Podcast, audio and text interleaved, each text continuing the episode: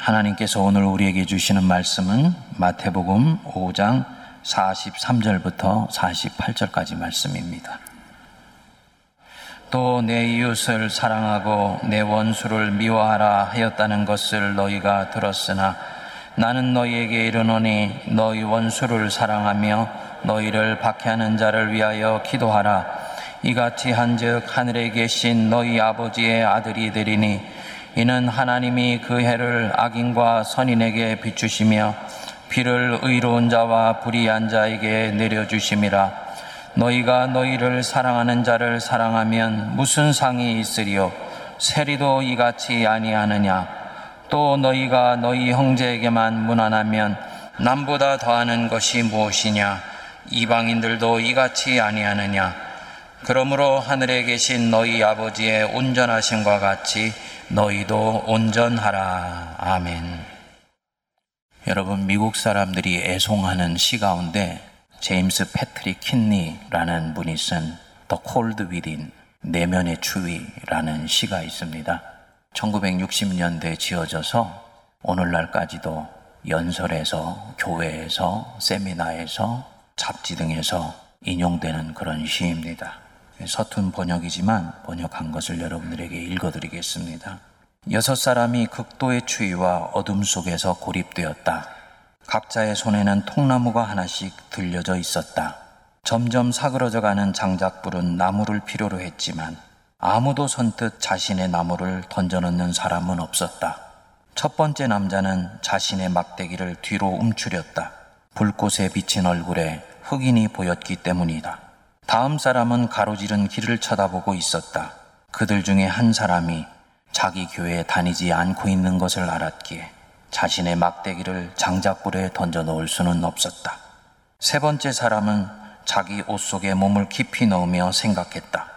왜 내 막대기를 게으른 부자의 훈훈함을 위해 내어준단 말인가? 부자는 자기가 여태까지 모은 재산을 생각하며 뒤로 엉덩이를 빼고 앉았다. 그리고 자신이 이 게으르고 꿈도 없는 가난뱅이들로부터 정당하게 벌어들인 모든 것을 상상하고 있었다. 다섯 번째 흑인의 얼굴은 불길이 서서히 꺼져가는 것과 함께 증오심으로 차오르고 있었다.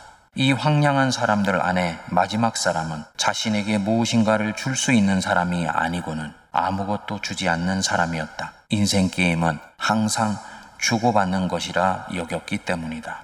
죽어가며 빳빳하게 굳어가는 손에 있는 그 장작은 이들이 얼마나 죄를 움켜쥐고 있는지를 보여주고 있었다.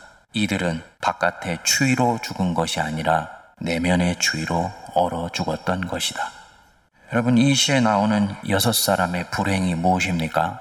이들은 자신들의 얼어가는 몸에 훈훈한 온기를 던져줄 수 있는 그 한 사람을 갖지 못한 것이 불행이 아니었습니다. 이들의 불행은 세상 살면서 이리저리 경험한 자신의 아픔, 또 그 속에서 형성된 편견, 그리고 자기 피의식을 극복하지 못한 채 점점 냉랭해져 가는 자신의 인간성을 극복하지 못한 데서 있었던 것입니다.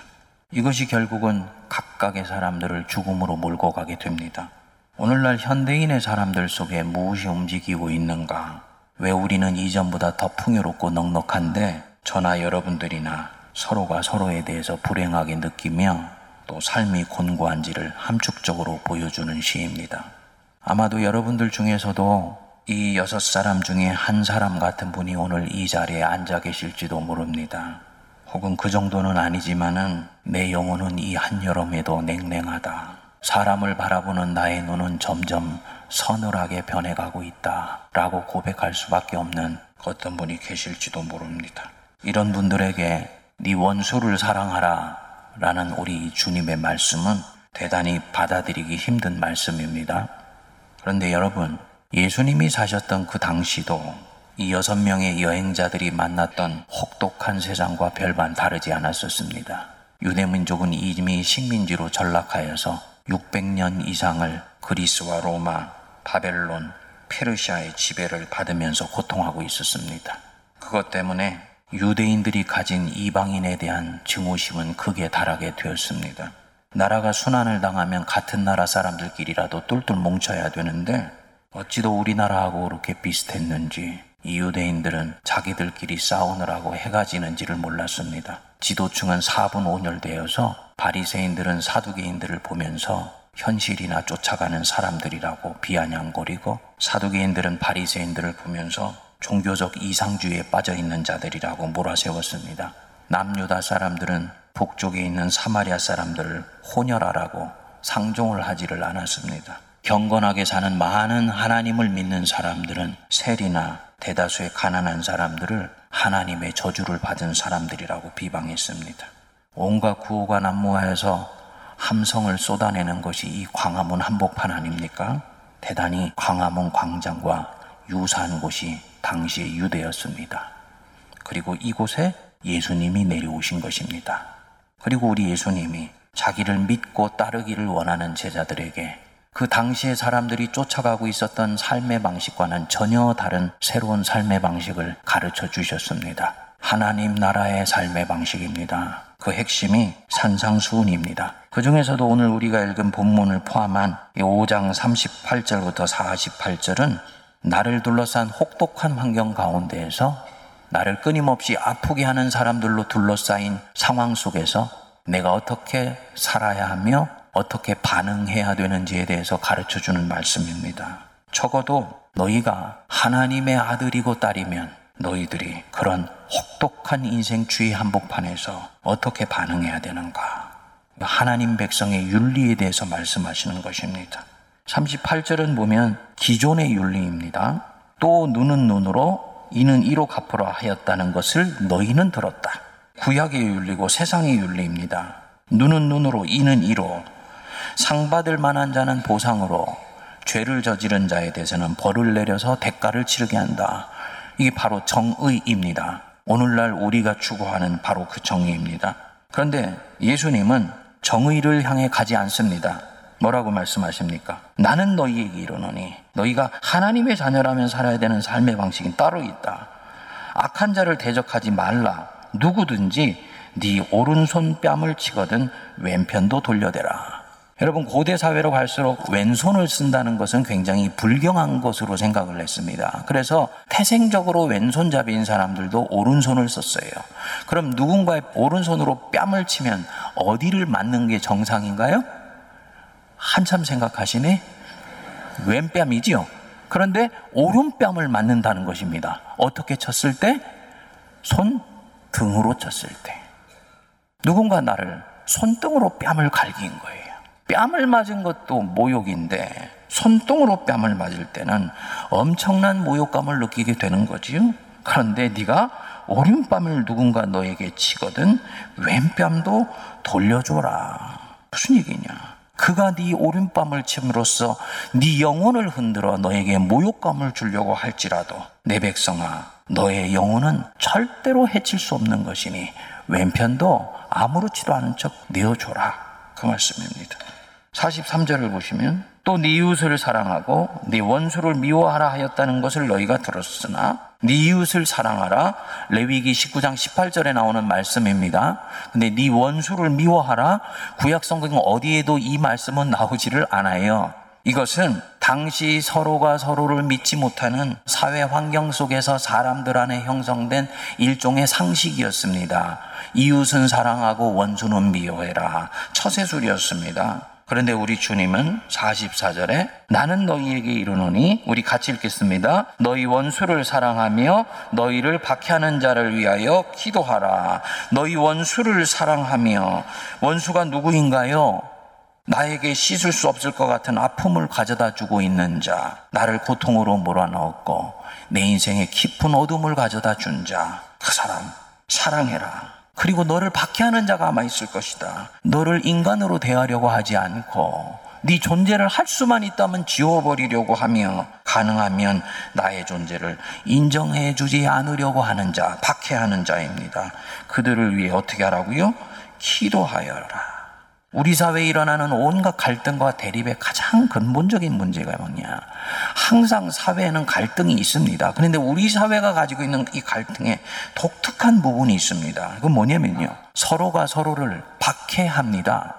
상대가 지금 버젓이 존재하고 있는데도 그가 지금 길거리를 활보해서는 안 되는 존재라고 생각하면서 할 수만 있다면 상대의 형체를 지우개로 지워버리려고 하는 것입니다. 내가 힘을 가졌을 때 이 일을 완료해 버리려고 합니다. 여러분, 이 세상에 누가 자기의 형체를 지워버리고 자기의 존재를 지워버리려고 할 때 가만히 있을 수가 있겠습니까? 모든 존재는 지금 그가 여기 있을 때는 이유가 있는 것입니다. 하다못해 길가에 있는 풀 한 포기조차도 그것이 거기에 있는 데는 이유가 있는 것입니다. 그런데 그런 존재를 부정하려고 한다? 상대는 당연히 살아남기 위해서라도 몸부림칠 수밖에 없는 거지요. 저항할 수밖에 없습니다. 반항할 수밖에 없습니다. 그래서 서로가 서로에게 도끼를 뿜어내기 시작합니다. 시간이 지나면 처음에 가졌던 순수한 마음은 사라져버리고 분노만 가득 차서 온 세상 속에 역사하게 됩니다. 나도 모르게 전쟁터가 만들어지고 거기에 지옥이 생기는 거예요. 예수님 당시의 유대 사회가 전형적으로 그와 같았습니다. 우리 주님이 이제는 이 악순환을 끝나야 된다고 생각하셨던 것 같아요. 왜냐? 이대로 가게 되면 더 cold within 안으로부터의 추위 때문에 다 얼어 죽어가게 되어 있으니까. 그래서 이 일을 가장 먼저 당신의 제자 그리스도인들로부터 시작하신 것입니다. 적어도 그 사람이 그리스도인이고 내가 예수를 쫓아가는 삶을 살기를 원한다 한다면 그는 어떻게 해야 되느냐? 너희 원수를 사랑하며 너희를 박해하는 자를 위하여 기도해라. 제 말이 아니고 교회 왕 되시고 메시아 되시는 우리 예수님 말씀입니다. 이같이 한즉 하늘에 계신 너희 아버지의 아들이 될 것이다. 무슨 뜻이냐? 너희가 진정 하늘 아버지의 아들, 딸인 증거가 뭔지 아느냐? 너희가 하나님을 아버지라고 부르는 데 있는 것이 아니야.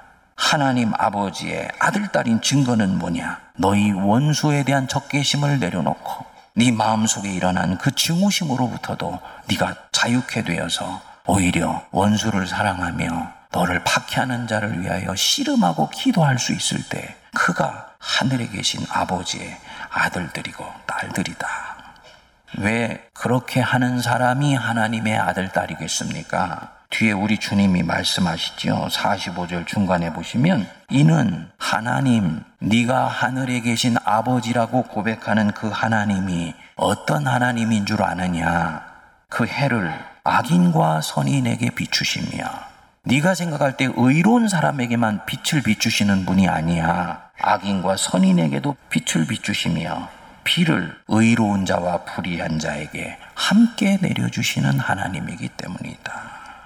하나님의 성품이 이러한데 그의 아들, 딸이라는 자들이 어찌 그 성품을 당연히 따라가지 않겠느냐라는 것입니다.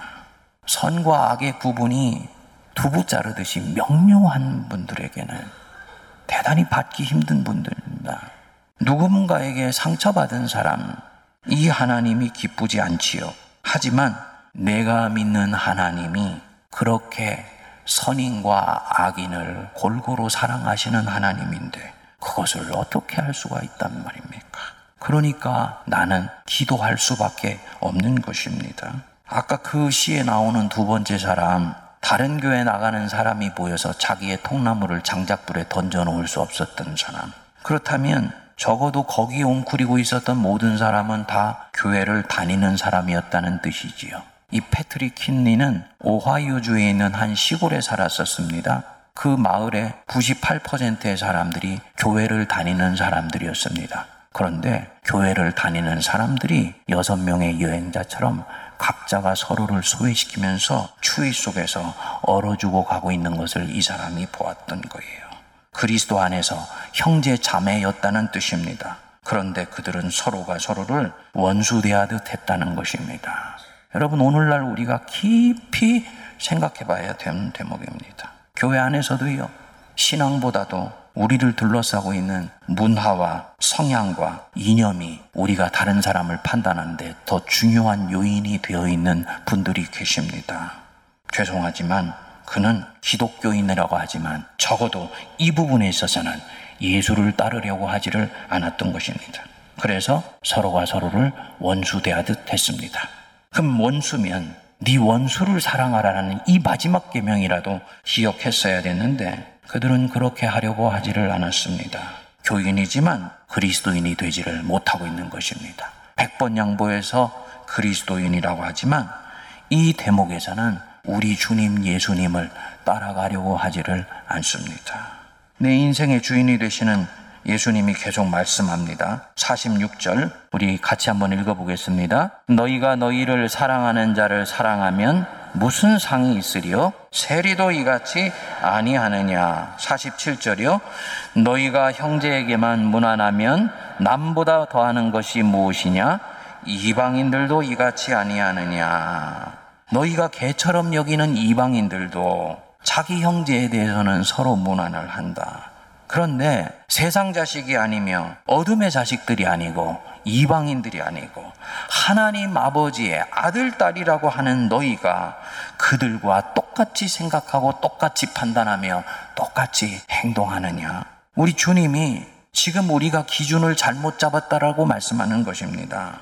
성도가 그리스도인이면서도 자신의 기준과 잣대와 가치관의 토대를 잘못 형성하고 있다는 말씀입니다. 주님이 요청하는 기준은 땅에 있지 않습니다. 하늘에 있습니다. 그리스도인으로 산다는 것은 무엇이냐? 발은 땅에 붙이고 있대. 우리의 시야는 하늘을 바라보며 사는 사람. 그가 그리스도인인 줄 믿습니다. 내 시야가 하늘로부터 땅으로 내려와서 거기에 고정되어 있는 순간 나는 적어도 그 부분에 있어서는 그리스도인으로서 살기를 지금 부정하고 있는 것입니다. 우리 주님이 기준을 다시 정해 주시죠. 48절 우리 같이 읽어보겠습니다. 그러므로 하늘에 계신 너희 아버지의 온전하심과 같이 너희도 온전하라. 대단히 도전이 되는 말씀입니다. 하늘에 계신 너희 아버지처럼 너희도 온전하기 위해서 네 원수를 사랑하고 너를 박해하는 자 위해서 네가 기도해 줄 수 있어야 된다. 어떤 사람에게는 정신이 번쩍 드는 말씀일 수도 있습니다. 적어도 저나 여러분들이 교인으로서 내가 예수를 믿는 것이 아니고 그리스도인으로서 예수를 따라가기를 원한다라고 생각하는 분. 이분요, 주님을 사랑하는 사람입니다. 그분들은 정신이 번쩍 들어야지 됩니다. 그렇지 않은 분들은 죄송하지만 조는 척 하는 분들도 계실 거예요. 근데 주님이 속상해 하실 것입니다. 우리 주님이 우리에게 분명히 말씀하셨어요. 너희는 나를 불러 주여 주여 하면서도 어찌하여 내가 말하는 것을 행하지 아니하느냐. 나더러 주여 주여 하는 자마다 다 천국에 들어갈 것이 아니에요. 다만 하늘에 계신 내 아버지의 뜻대로 행하는 자라야 들어가리라. 이 말씀은 이 냉혹한 경쟁 사회 한복판에서 상처받은 사람들, 또 교회 안에서 이런저런 일로 상처를 받아서 그리고 이제는 다른 사람들 앞에서 더 이상 상처받기 싫어서 웅크리고 앉아 있는 사람들, 이 사람들에게는 근심하게 하시는 말씀입니다. 적어도 우리 주님은 더 이상 다른 사람에게 상처를 주고 싶지도 않지만 상처를 받고 싶지도 않아서 뒤로 웅크리고 있는 사람들의 그 모습을 그대로 받지 않으시겠다고 말씀하는 것입니다. 대형교회에 나와 있는 성도들 중에 익명성을 가지고 조용히 예배드리는 것이 좋아서 나와 있는 분들이 계세요. 여러분, 그분은 교인일 수는 있지만 그리스도인으로서는 지금 자리하고 있는 것이 아닙니다. 이 시간이 잠시 거쳐가는 시간일 수는 있지만 영원히 주님이 그렇게 머물러 있기를 원하지는 않으십니다. 주님이 바로 그런 분을 근심케 하시는 것입니다. 근데 이 근심, 세상 근심이 아니고 구원에 이르게 하는 근심입니다.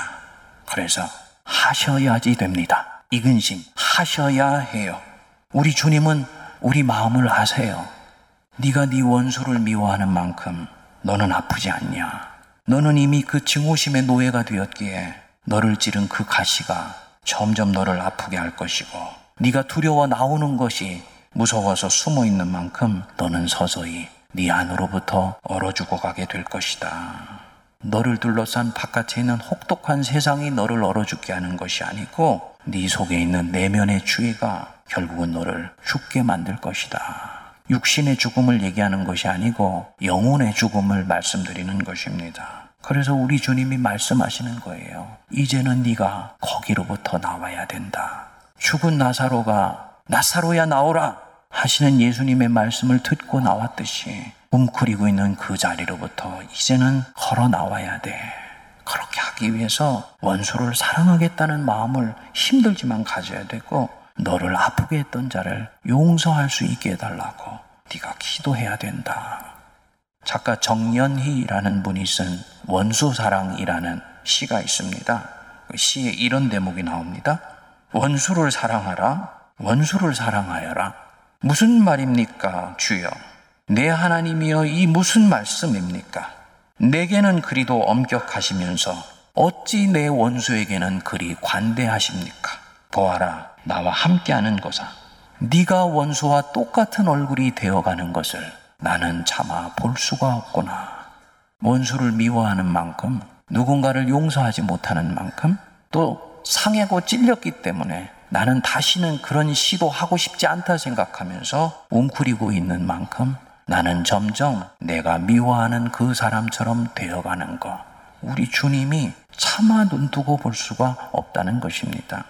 현대 가장 위대한 정치인 중에 한 분인 남아공화국의 넬슨 만델라 대통령이 인종차별 정책에 저항하다가 27년 동안을 감옥살이를 하게 됩니다. 그가 나와서 나중에 남아공화국의 대통령에 취임하게 되었을 때 미국 대통령 빌 클린턴이 이 취임식에 참석해서 물었다고 그럽니다.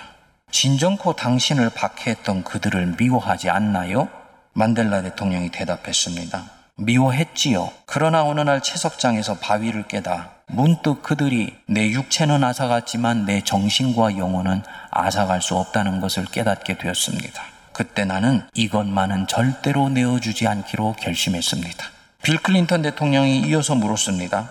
감옥에서는 그렇다 치고 감옥에서 나왔을 때는 증오심이 다시 일어나지 않던가요? 당신은 이것을 되돌려 줄 수 있는 기회를 얻었는데 그가 대답했습니다. 맞습니다. 그랬지요.